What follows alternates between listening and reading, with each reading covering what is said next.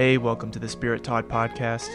This is journal entries where I read from one of the pages of my journal. These are raw and personal writings that were obviously only intended for myself and the Lord. I won't be sharing absolutely everything, but really only what I feel would be beneficial for others.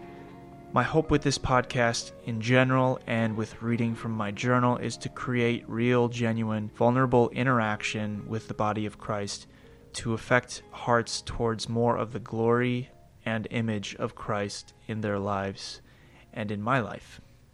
So, this is the journal entry for November 14th, 2017. Your mysteries, deeper and greater than the greatest depths of the ocean. To always seek you, to live my whole life, growing towards you, worshiping you, is what must be done. I desire more of you, things I haven't known of you, things I haven't seen of you. But I must be obedient to you for I am a servant.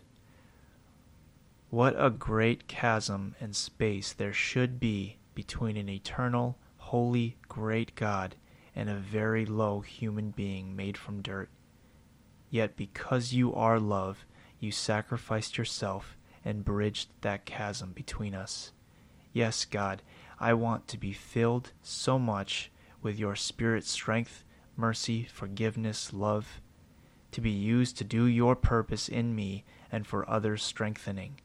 But firstly, I ask to lay myself down so I would just worship you and obey your word, and I myself live out your word to us.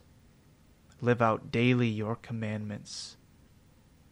I ask for that wisdom and empowerment to do so because I know my weakness, my frailty, lack of love, my difference from you my worldliness, my sin, and selfishness.